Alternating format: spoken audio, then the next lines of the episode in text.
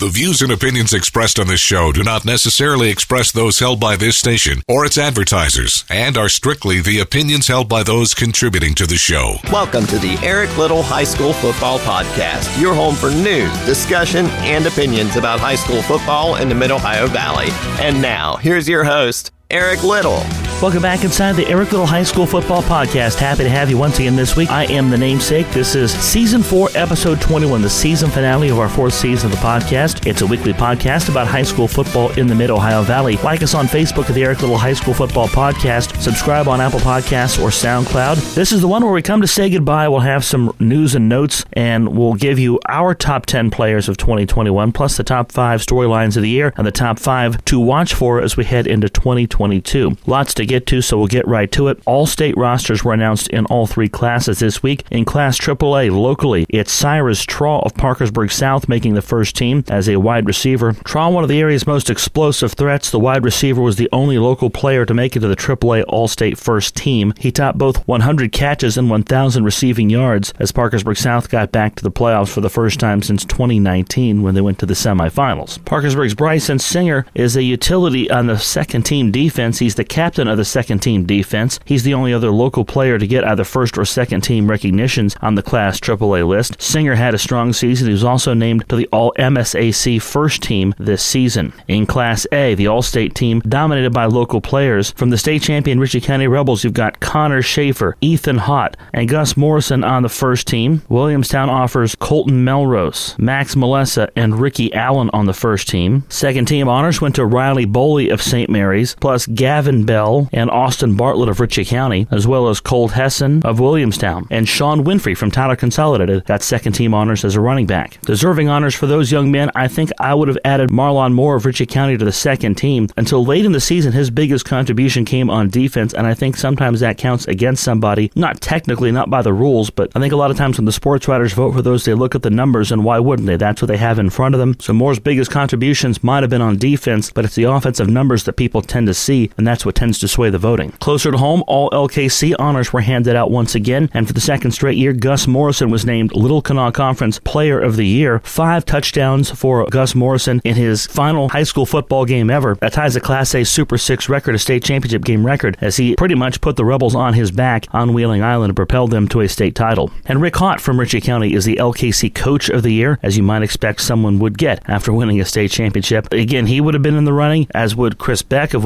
Williamstown. You'd have to think uh, Ryan Walton of Tyler Consolidated would merit some recognition because they had a pretty strong season and just barely missed the playoffs. And Bobby Burnside of Doddridge County also a strong candidate for that as well, but Rick Hott, the coach of the year in the Little Conference. First team honors from Williamstown, Aiden Corbett, Colt Hessen, Colton Melrose, and Max Malessa for Ritchie County, Austin Bartlett, Brandon Riddle, Gus Morrison, Connor Schaefer, Ethan Hott, and Gavin Bell. For Tyler Consolidated, Case Landis, Jaden Helmick, Sean Winfrey, and Ty Walton. And for St. Mary's, Ethan Weichert, Josh Roush, Riley Boley, and Wyatt Norman. That's the all LKC football team. Those teams are selected by the league's coaches. The biggest individual award that's been given out so far is the Metro News Player of the Year award, and that went to Martinsburg's Hudson Clement. I'll be honest, I think Hudson Clement had a good season, but I think his state championship game is what pushed him over the top. He caught 87 passes for 1,700 plus yards and 23 touchdowns. Four of those came in Martinsburg's state title win over Huntington. He also ran for four scores, and his eight scores set a Super Six record to lead Martinsburg to claim their ninth championship since 2010. Clement got 13 of the 20 first place votes and 77 points. He ran away with the award. Locally, Ritchie County's Gus Morrison finished fourth in voting, including one first place vote. A first place vote also went to Ritchie County quarterback Ethan Hott. Those were the only two local players in the top 10 of the Metro News Player of the Year poll. I gotta admit, I did not put my first place vote on either of those two, though they are worthy of first place votes. My ballot went like this I actually voted for Hudson's brother Murphy Clement because Murphy had a really strong season too, but was injured. Thought of the two brothers, Murphy's the younger one, so he's got more time to win in the future. I thought he had the better season by the numbers, and I was more impressed when I saw Murphy. My second place vote went to Gus Morrison of Ritchie County. My third place vote went to Jermaine Lewis of Fairmont Senior, who battled through some injuries, had a strong season for Fairmont Senior, Class AA champion. I just like the way he ran the football in the state title game. He finished with over a thousand rushing yards, 11 touchdowns on the ground, two touchdowns through the air as well, and a strong runner. I think Jermaine Lewis is a guy that's going to be a name to be reckoned with next year. He's a junior this year, so he'll come back for one more year, and teams had better watch out for him. There's the positional awards of the Sports Writers Society. Those are up for grabs, as well as the Kennedy Award. They've already awarded two as we come to you this week. A top special teams player of the year went to Damon Cunningham of University. He had four kickoff returns for touchdown and a punt return for a touchdown. He's also the team's punter, averaging more than 35 yards per punt. I saw one of those returns for a touchdown against Parkersburg South this year. And the linebacker of the year award, the Howley Award, that went to Brogan Brown of Hurricane. The sports writers have done a great job over the last several years of adding more and more honors. It used to be just a Kennedy Award and a couple other awards. Now there are a slew of other awards for positions. It's not to where there are too many, but it's to where there are enough kids getting recognized because as far as individual honors go, you can never spread that around too much. I think there are a lot of worthy players that deserve awards and individual honors, and so they do a better job now than they used to maybe a few years ago of sharing the wealth there. So again, congratulations to Hudson Clement of Martinsburg, the Metro News Player of the Year,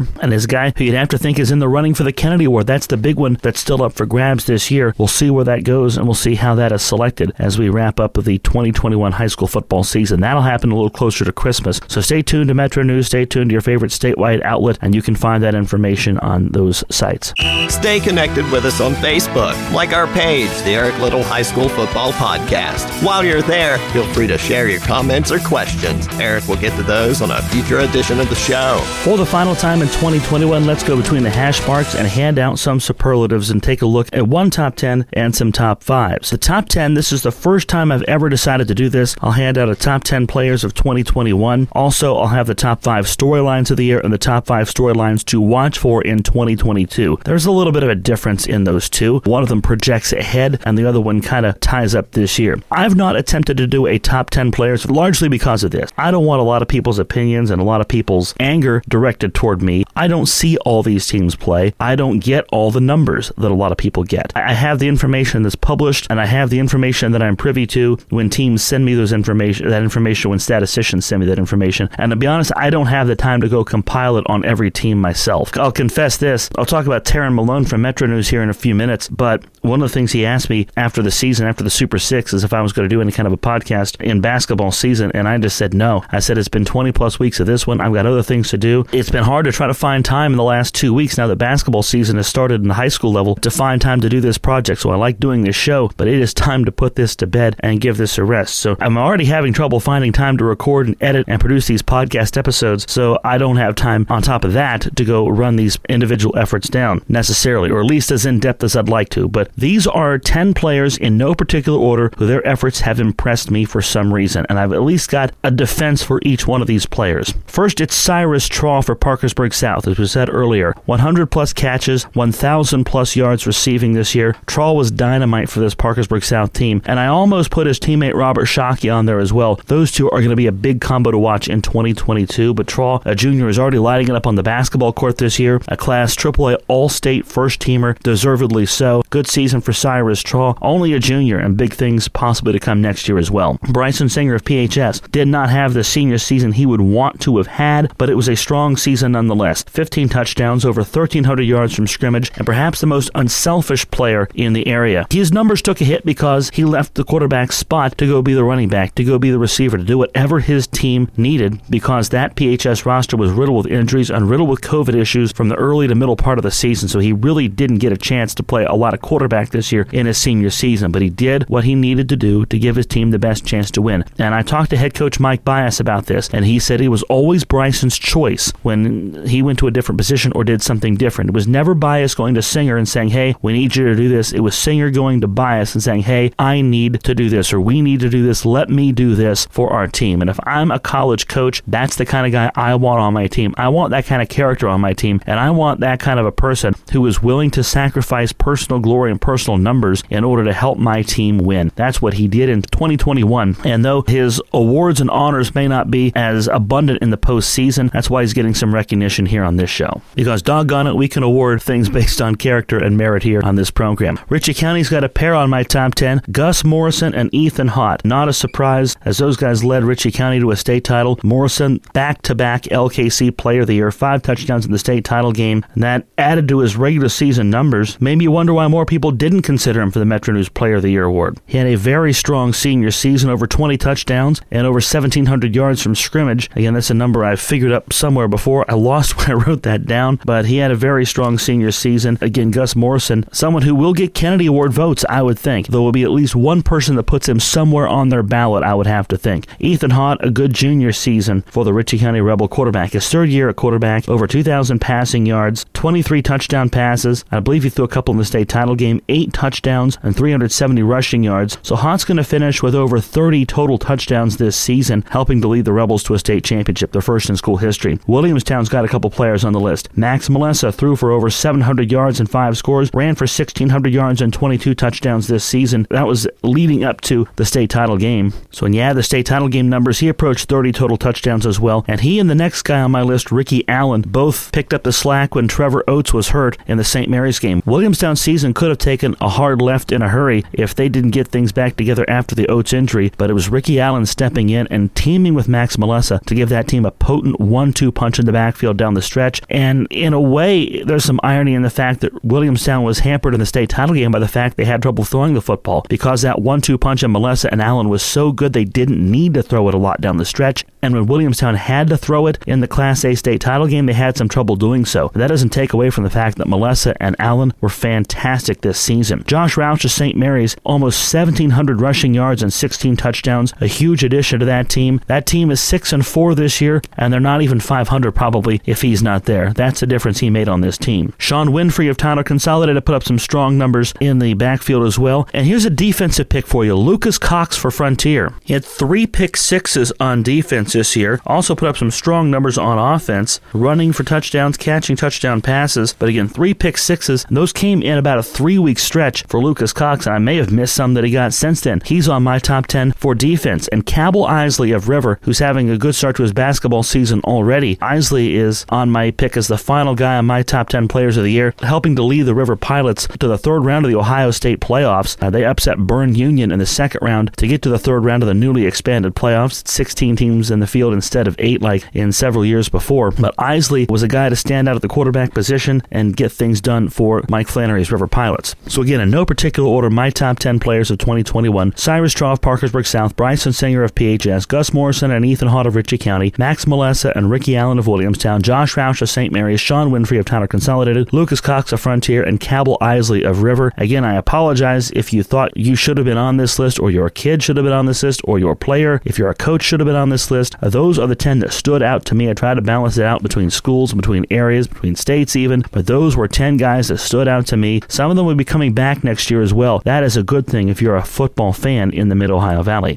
Before we take a look at our top five storylines of 2021, let's take a look back at episode two, where we had the top five storylines leading into the year. Now, we had a special mention of COVID and its impacts. That kind of had its own category after the traumatic way that 2020 went down. It was just something that hovered over like an entire cloud. So, COVID and the impacts, that was an overarching story. How would things be? Would there be strict guidelines? Would fans be in attendance? Would they be comfortable attending in the ways they'd attended before? So that had its own recognition. So again, of the top five, one was how mad are some of the teams? Teams like Ritchie County, PHS, and Williamstown. I think you could definitely say Ritchie County and Williamstown, especially Ritchie County, used the way last year went down as a motivation uh, in their playoff runs this year. PHS, I'm sure, was just as angry, but they couldn't stay healthy enough to do much about it. Williamstown used that a little bit to fuel them, but especially Ritchie County because they had a chance to play for a state championship taken from them, ripped out of their hands, whereas Williamstown didn't get to play in the playoffs at all. But Ritchie County got that close, and because of that, I think those seniors especially felt the sting of that and parlayed that this season. Number two, Bryson Singer. How far can he take PHS? Unfortunately, he did not have the health uh, to do what he wanted to do and had hoped to do. We'll see what happens with him uh, in the offseason or where he decides to play his college football in the coming season. Or really, we should say he didn't have the health around him, but I think you know what we're talking about at this point. LKC supremacy, teams like Ritchie County, St. Mary's, Williamstown. Williamstown, they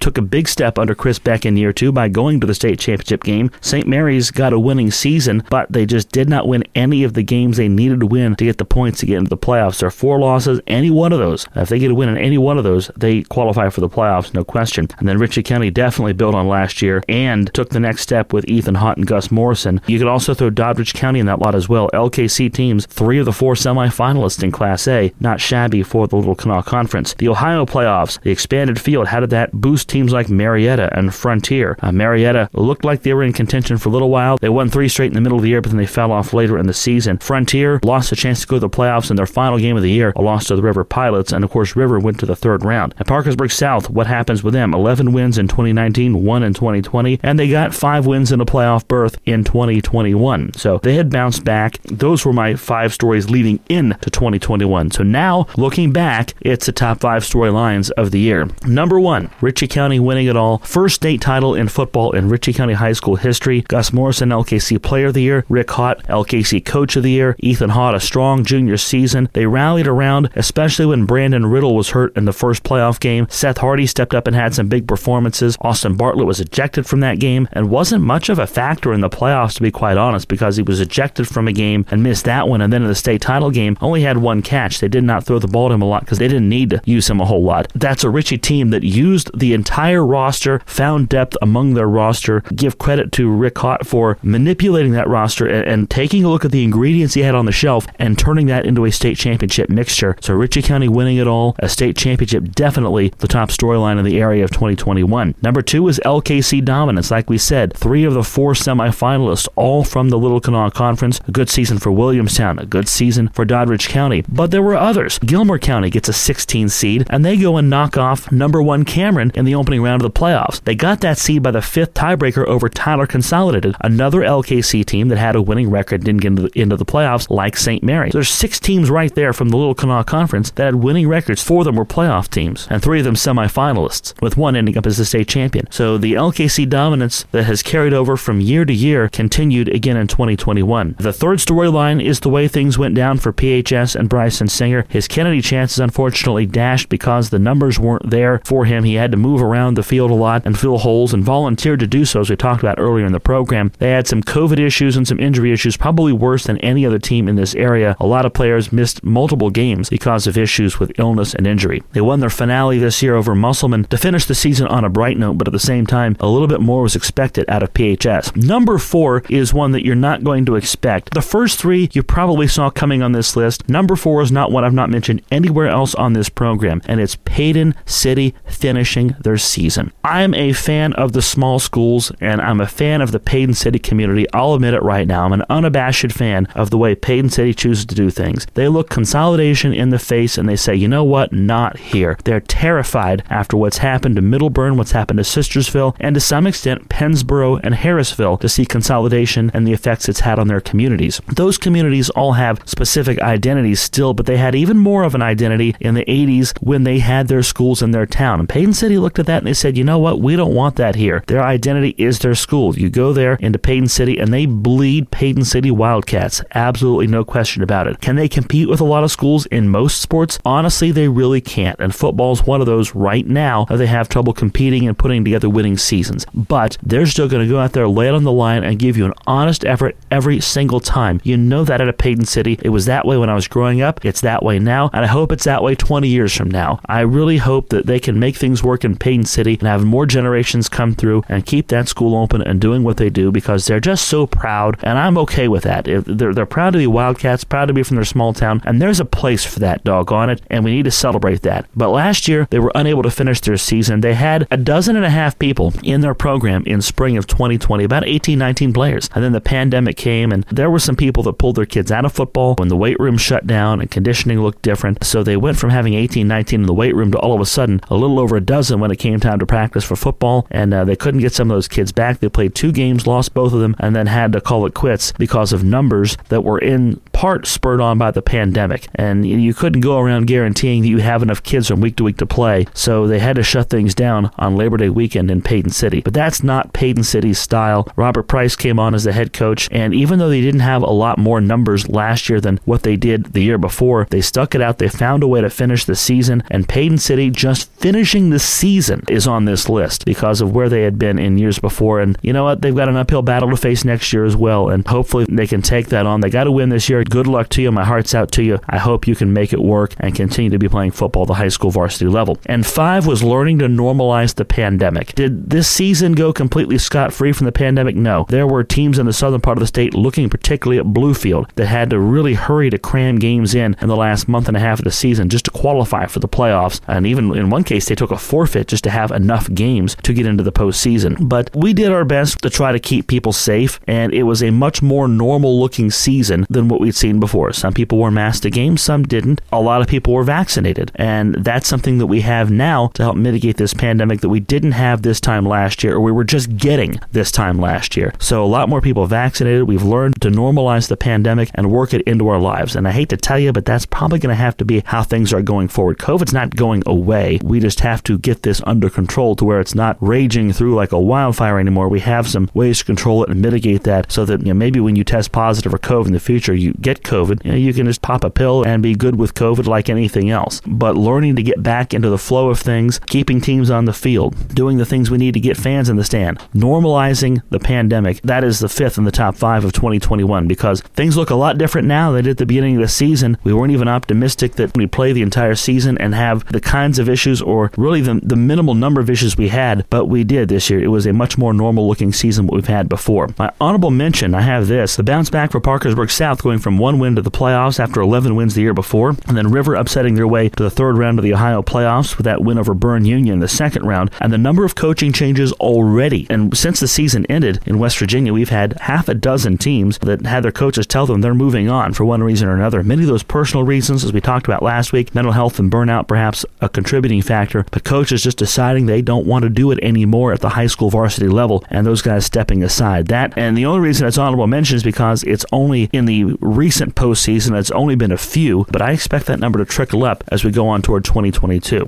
And now, without anything further, the top five storylines to watch for in 2022. This one maybe isn't fair, but it's always going to be the first thing you ask when somebody wins a state championship and that's can they do it again? Ritchie County, with Austin Bartlett coming back, Ethan Hott coming back, they'll lose Gus Morrison. Who else steps up on that roster? I think that's going to be the biggest overarching storyline until they play a football game next season. But Ritchie County, can they repeat? Can they get back to the playoffs? Will they have enough to do those things? We'll see what next season looks like for the Ritchie County Rebels. Number two, what happens at PHS after Bryson Singer? It seems like every year there are people wondering whether or not Mike Bias is going to leave that job, and maybe he does. I don't know. But what's in the cupboard? I think with the pandemic this year and the injuries and illness issues, they had to go deep into their roster as well to find some new faces and to find some new skilled players. And they were able to use their depth pretty well to get through a lot of games this year, and they competed in a lot of close games. They just didn't win enough of them to get into the playoffs. So I don't think the cupboard is bare at PHS after Singer leaves, but what are they able to do with it, and who else steps up to fill in those holes? Number three is Robert Shockey and Cyrus Traw, year two together. It'll be their final year. Traw will be a senior next year and Shockey a junior, but Shockey stepped in as a sophomore and made you forget he was a sophomore in so many ways. He's on the wrestling mats this winter if you want to catch him there. Traw on the basketball court. Those guys have the potential to pair up and do big things and really propel that team deep into the playoffs. Number four, who's next in the LKC? We've already seen state championships this decade out of St. Mary's, Williamstown, Ritchie County. Does Doddridge come up and do it? Is it Tyler Consolidated that takes a turn and uh, steps up to be the next team? They've got a lot coming back as well, and you can see already what the investment in a youth sports complex out there in that high school sports complex has done. The baseball team was young last year. They figure to be really good this year.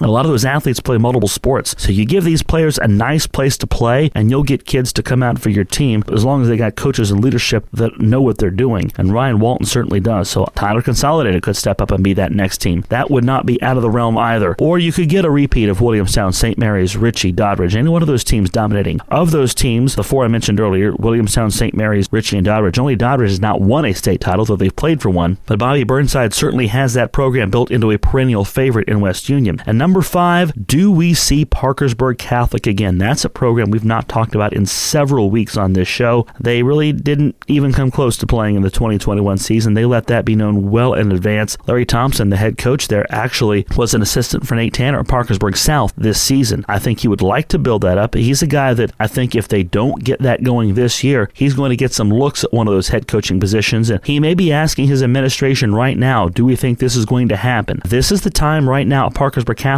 Uh, you might not believe it, but right now, the next couple months, very critical to whether or not that team comes back next year because now is when you need to be talking to kids and getting them in the weight room and getting an idea of how many you've got. And if they don't have either the commitment from administration to go forward with the season or the commitment from the kids at Parkersburg Catholic High School, then they need to let Larry Thompson know that now because he has a chance to get a number of these head coaching jobs. He's already proven, is a proven winner at Mount View, a playoff team when he was there last. So he is somebody that definitely has the pedigree to win, wants to coach, and is head coach material. Parkersburg South lucky to have him on staff this year, but he's not going to want to stay an assistant again long. He's going to want to run his program, and if it isn't Parkersburg Catholic where he's already been hired and approved there, then he needs to be cut loose and let have the freedom to go wherever he needs to go. So those are my top five storylines to watch for going into next year. What's Ritchie do? What's PHS do? What does South do? What's next in the LKC or who's next in the LKC? And does Parkersburg Catholic come back? This is also the point of the program where we would hear from our Metro News correspondent Taryn Malone. You might have heard this a bit in his voice last week. He fell ill over the weekend and is still dealing with a pretty rough illness, and uh, he does not have a voice, is not able to record for us today. Still feeling pretty poor. I talked to him yesterday a little bit. We exchanged some texts, so we certainly want to send our best to him and hope he gets well soon. I know he wanted to contribute to this show today, just wasn't able to do it. But more than anything, I want to express my gratitude to Taryn Malone. He's an active college student and a very busy guy, covering things for Metro News, taking a full of classes, working jobs here and there to make money when he can. And he had the time and took the time and took of himself to contribute to this project when I asked him to do so, just to chip in. You know, neither one of us gets any money out of out of this, but uh, Taryn uh, is a high character young man for taking that on sight unseen, just because he trusted me and he knew that we could put something special together. And I think we really did. And I value his contributions to the show, and I value him. And if you're someone out there that runs a media company, whether it's sports or not, you want someone to help you with multimedia, with graphic design,